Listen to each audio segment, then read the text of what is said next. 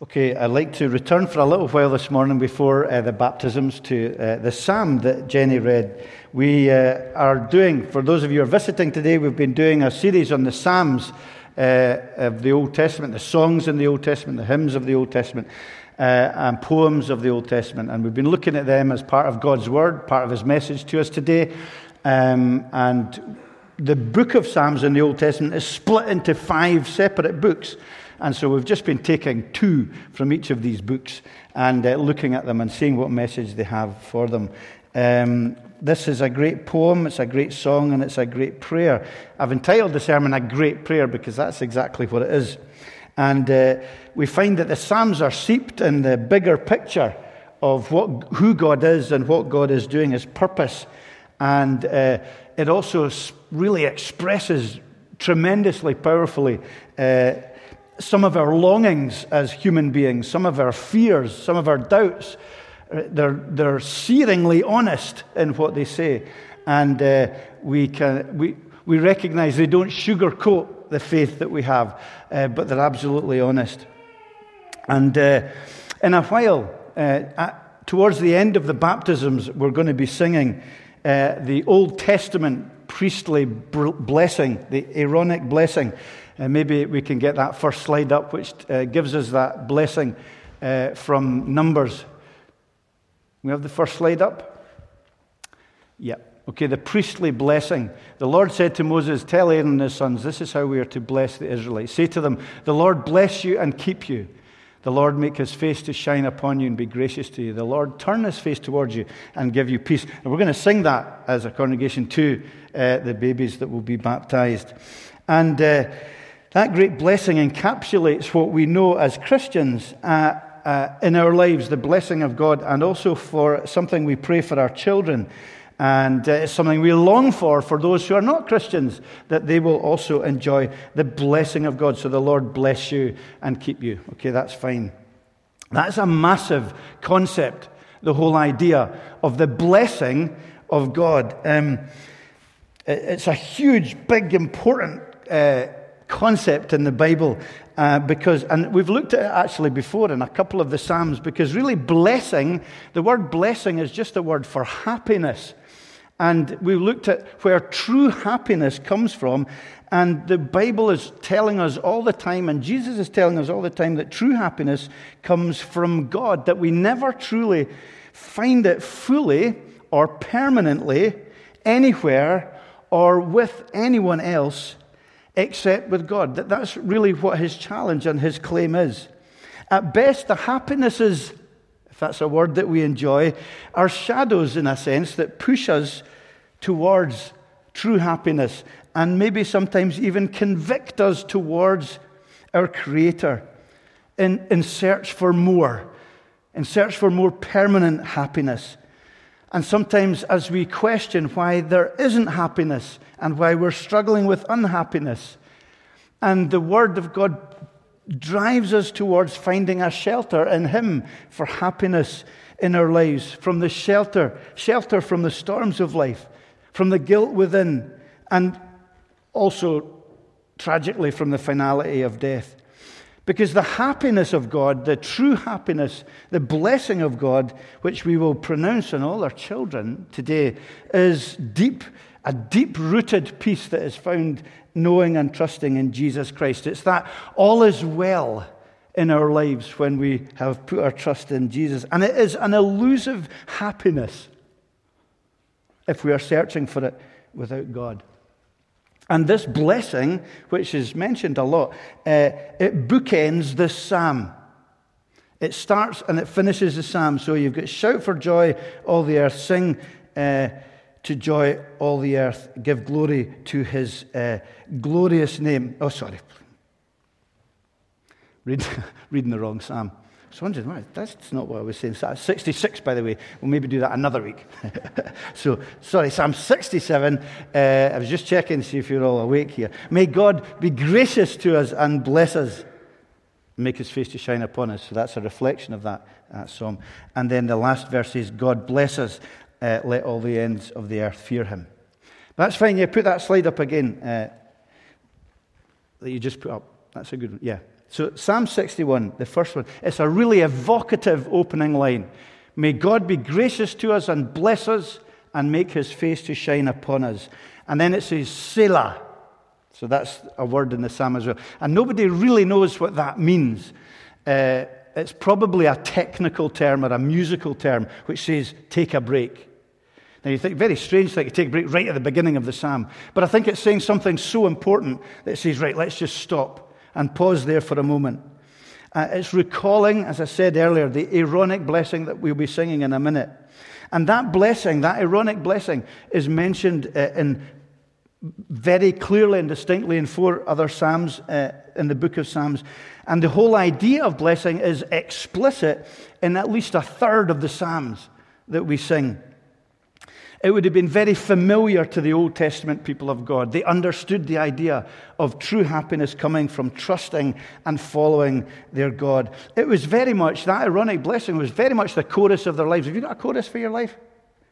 Have you got something that you know you would keep coming back to as something that was significant and important?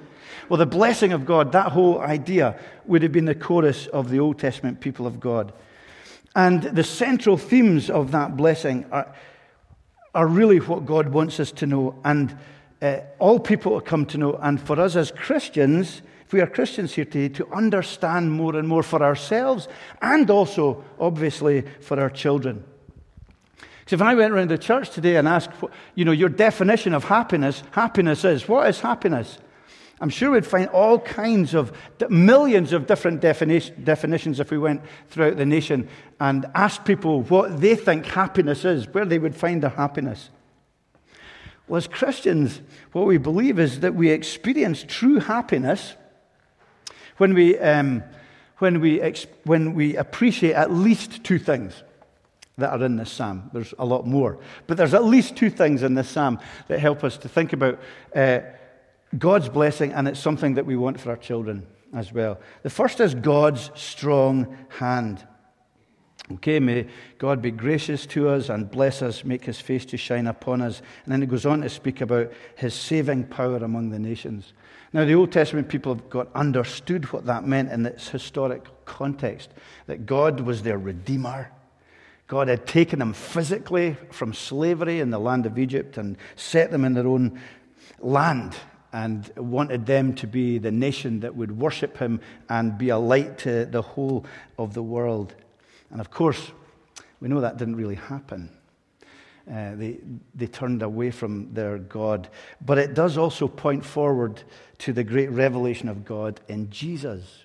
Jesus with a really strong hand the one who has done for us what we couldn't do for ourselves, where we are powerless spiritually to make ourselves right with God, to be in a good relationship with God because of our sin. Uh, Jesus comes into the world in order to be our Savior.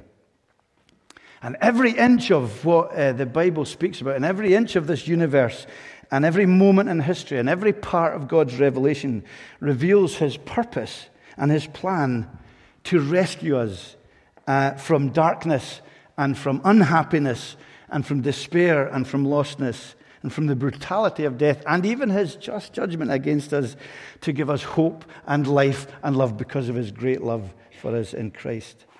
To give us the strength of character and heart and mind to whatever is thrown at us because he loves us and because he went to the cross to defeat all the evil and the darkness and the unhappiness that destroys life that we know it so often because uh, he wanted to gift us what we couldn't do for ourselves. So it's that, it's that love of a father, isn't it? Love of a parent. Now we've got the parents will come up today and they know all about it. And we all know as parents who are parents here that you would do anything. You would go to the ends of the earth. You would die for your children because of your great love. It changes everything. Spoke to a new parent uh, at a wedding. I'm going to mention this wedding again.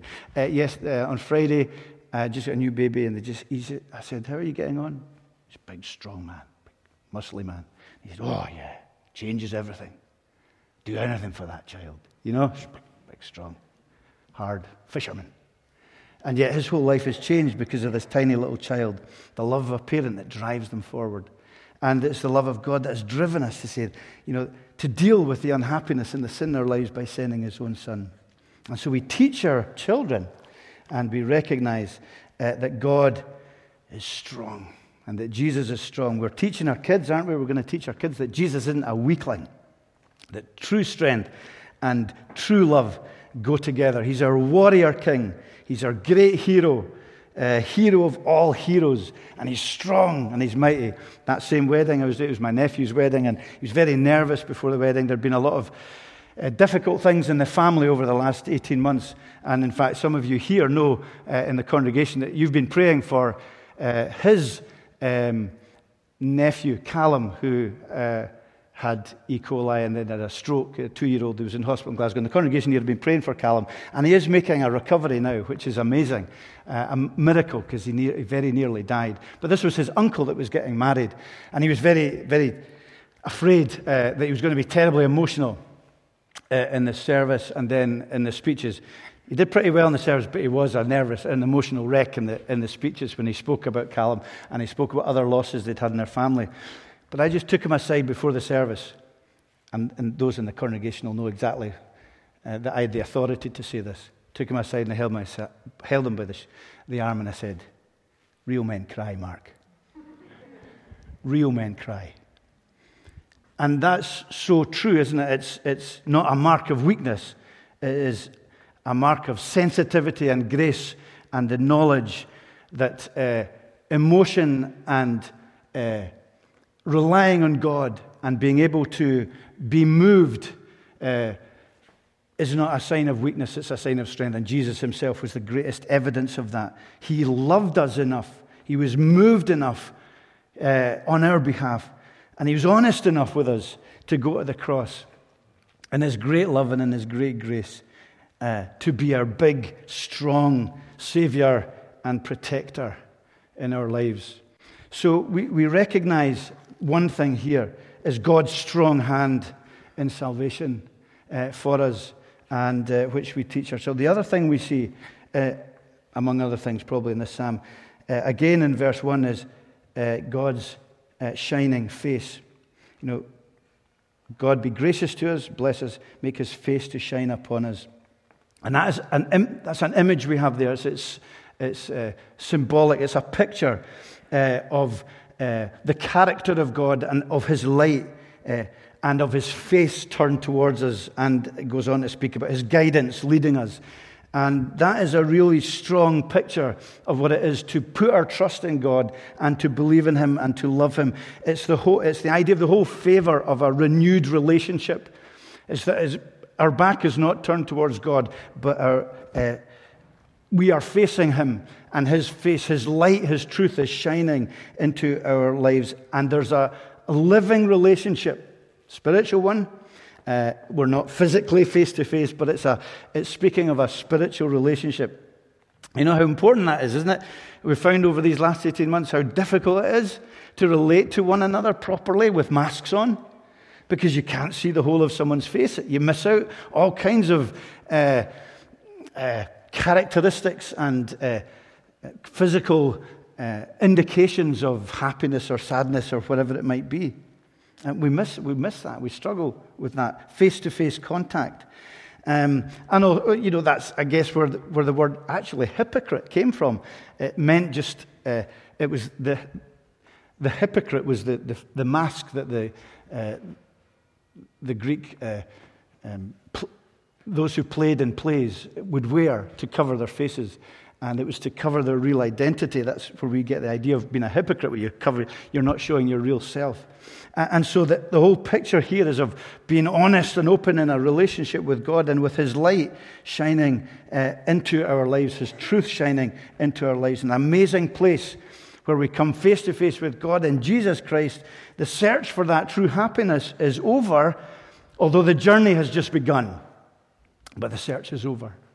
And we find that we are at peace and in relationship with our God, with our Maker, that face to face relationship. And we can only enjoy that light when we come to face up to the darkness that sometimes we recognize is in our own hearts. You know how that could be very difficult? You know, if you've been in a dark place for a while and you come out into the light, it just, it just pierces our eyes and we, we can't face it until we get used to it. And the, the piercing truth of, of God's holiness can make us recoil and turn away from it. I can't deal with that. It's, it's, too, it's too demanding until we see the light of the world, Jesus Christ, plunged into darkness on the cross in our place. You know, that's why it says that. And that's what happened physically again to help us understand that when he was on the cross at midday, 12 o'clock, the sun is at its highest. We're told in the Gospels that darkness came upon the whole land between 12 o'clock and 3 in the afternoon because it was God symbolically speaking to us about Christ walking into our darkness to die in our place so that we can know his light. So that is an incredible friendship, God's shining face in our experience and in our lives. It's a place of peace it's a place where, as Christians, we pray, where we learn, where we grow in love, where we worship, where we serve, where we're forgiven. Isn't that great? Every day, as many times as we need, we're forgiven because the price has been paid for our sins. Where we're constantly changing, where we have a whole new life every day with Him, even in the darkest of times. We know that He doesn't ever let go of us because He loves us, uh, even when we don't understand that. It's a life and death friendship like no other that transforms us from the inside out. And so, with our kids, we don't only tell them, and we don't want them to know that Jesus is strong and kind, but also that uh, Jesus and God are our best friends. Know, the parents will say, As for me and my house, we will serve the Lord. They will know, and the parents today are going to bring up their kids so that they will know that Jesus is not a stranger in the house he's not an ogre, that he's not a magic genie, that he's not a cartoon character, but that he fills the lives of the home with uh, great joy and love in their responses, in their reactions, in our choices. That he's the one who they will go to for help, that he is holy, that he is gracious, that he is gentle, and that they will find the home a safe and a good place to learn and grow in their knowledge of Jesus. So that psalm speaks about these two things. I'm nearly finished. And the message of the gospel is that this God is for us all. He's universally relevant. In verse 4, we've got that great prophetic truth let the nations be glad and sing for joy, for you judge the peoples with equity and guide the nations upon earth. And this whole idea that, that the gospel was to go out, which we, saw, we see in the New Testament when Jesus died and rose again and uh, gave the Great Commission to go out into all the world with the gospel of Jesus Christ. It's not a Jewish religion. It's not a Western religion. It's not an Old Testament religion. It's not a Nashville religion. It's not a God channel religion. This prophetic reality of the psalm is reminding us that if you are a human being, if you laugh, if you cry, if you make moral judgments, if you relate to other people, if you love, if you hate, if you fail, if you succeed, if you grow young or grow old, if you get ill and recover, if you're born and if you die, you're an image bearer of this living God. The image is broken by our own sin, and an image broken that leaves us accountable to Him and in great need as we consider His justice and holiness, because we can never match up to His perfections to be in relationship with Him unless that barrier between us and Him is dealt with. But He comes to provide that in Jesus Christ, and He he offers his great love. And that's where we find at the foot of the cross. And the parents here and all of us seek to be Christians that always go to the foot of the cross to find our hope and our future and our relationship with God. And that brings us to a place uh, of praise in our lives. It's an amazing thing. And this little chorus that, that is repeated twice in verse 3 and 5 let the peoples praise you. O God, let all the peoples praise you. The same words repeated again. Let the peoples praise you, God, let the peoples praise you. And we are able to praise, and sometimes we're even able to praise through our tears and through our darkness because we know that these things do not have ultimately the victory in our lives. So it's universally relevant, and as Christians, we are called to burn bright in the same way as we reflect uh, the shining face of God uh, towards us. And that, that blessing that we mentioned at the beginning, the Aaronic blessing that we'll be singing in a little while, that was given to the priests in the Old Testament, the ones who represented the people before God. They had special access to God, and they were to make that blessing uh, and give it to the people. But interestingly, they were, they were to do that so that the people would then shine. They would reflect God. That, you know, may your face shine upon us, that your way may be known on the earth and your saving power known through. So they were to be a people who were to shine. Can we have that next text up, uh, Exodus 19? So that's when, when Moses speaks to the people and uh, he calls them his descendants. And in verse 4, he says, You yourselves have seen what I did in Egypt. Uh, God says, How I carried you on eagle's wings and brought you to myself. Now, if you obey me fully and keep my covenant, then out of all nations you'll be a treasure possession. Although the whole earth is mine, you will be for me a kingdom of priests and a holy nation. So, not only were the priests to, to deliver the blessing, but the whole nation of Israel were supposed to kind of like be priests to the, the rest of the world and shine for, for God and reveal who he was. But really, the story of the Old Testament is a story that they failed miserably. A lot of the time, they went back to idols and they ignored God and they went their own way. But then Christ comes, and Christ comes to be the once for all great high priest. Can we have that next text up? Therefore, we're told in Hebrews, since we have a great high priest who has ascended to heaven, Jesus, the Son of God, let us hold firmly the faith we profess. For we do not have a high priest who is unable to sympathize with our weakness, but one who's been tempted in every way, just as we are, yet without sin. So we approach God through Jesus as we trust in Jesus, and we can see and be in relationship with God. And you know, the interesting thing is that as we trust in Him as Christians, we are to make known His love and His light to the world around us. The last couple of verses there. So in the New Testament, this whole concept of priesthood is explained. He says, Christians, you're a chosen people, you're a royal priesthood, a holy nation, God's special possession, that you may declare the praises of him who called you out of darkness into his wonderful light. You see the connection? Uh, it's the same spiritual truth that's been spoken of. And then in Second Corinthians, there, we are to reflect him. We don't preach ourselves, but we preach Christ uh, as your servants for Jesus' sake. For God, who said, Let light shine out of darkness, made his light to shine in our hearts. You see, so it's, a, it's symbolic, it's been spoken of here, to give the light or the truth of the knowledge of God's glory displayed in the face of Jesus Christ. So it's, the, it's all intertwined, it's all fusing together. That as we come to know Jesus, we know God and we are therefore to reflect His love, His compassion, His justice, His care for people, His truth, and our story of how He's transformed us from the inside out. We're to share that. We're to share that because it's the most important thing in our lives and because we have been turned upside down by, by His love and by His incredible compassion.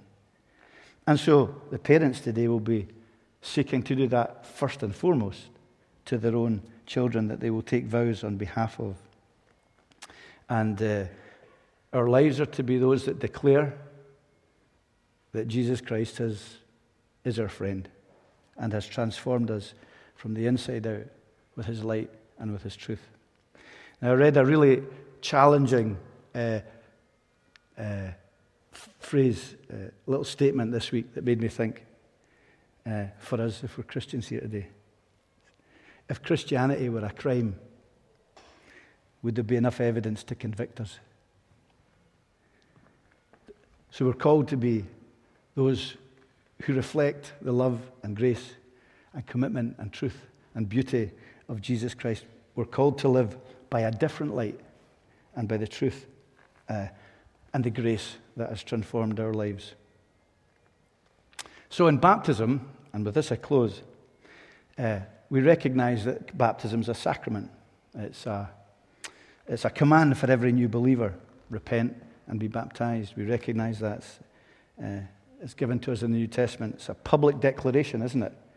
Uh, it's a sign of what Jesus has already done. It's that washing away of sins and, and of, of, the things that separate us from Him and from one another and uh, makes us right with God.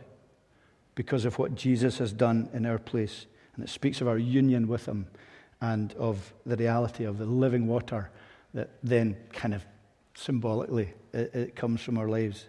That the price has been paid, that we believe that, we trust that, put our faith in Him. And we recognize it as something that people who have never been baptized, who come to faith, get done. They get baptized.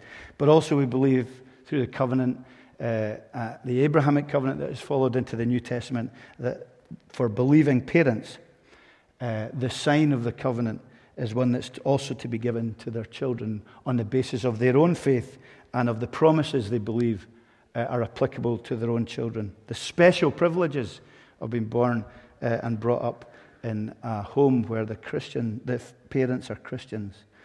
Uh, the privileges of being shown Christ, knowing the truth, uh, and being encouraged to put their own faith in Jesus. So, as I think I mentioned the baptism last week, uh, that Jesus moves from the home into the heart of each child as they come to recognize him as Lord. It's not a, it doesn't save them. Baptism's just a symbol, doesn't save anybody. It's a sign of the promises of God and what God has done and what God uh, promises to do uh, in faithfulness to his covenant. And we are all part of that uh, because we take a vow as a congregation as well, uh, because we're part of God's family. We all have a role to play, as we've seen before. Uh, in uh, the upbringing of our children together in God's family as a community to be a witness to them and also to the city and the world around us. And we need great grace to do that. Let's pray. Father God, we ask and pray that you would help us, that you would guide us, that you would teach us, that you would show us your way, that you would lead us in your truth, uh, that uh, your name would be honored uh, in this baptism, in these baptisms, and that Christ uh, would be given all the praise and all the glory. And uh, we do pray uh, as we invite the family, the parents, to come forward shortly that you'd bless them, uh, that you'd watch over them, the Armstrongs, the Carters, the Mathesons, the Olivers, uh, all of us as families, all of us as individuals, all of us with our families uh, um, here or wherever they may be with our siblings, those that we love, those who are close to us, and those who uh, we share uh, deep and powerful realities. We pray that Jesus would have the honor and the praise in all that we do as we uh, outwork this baptism, uh, sacrament of baptism together. We ask it in Jesus' precious name. Amen.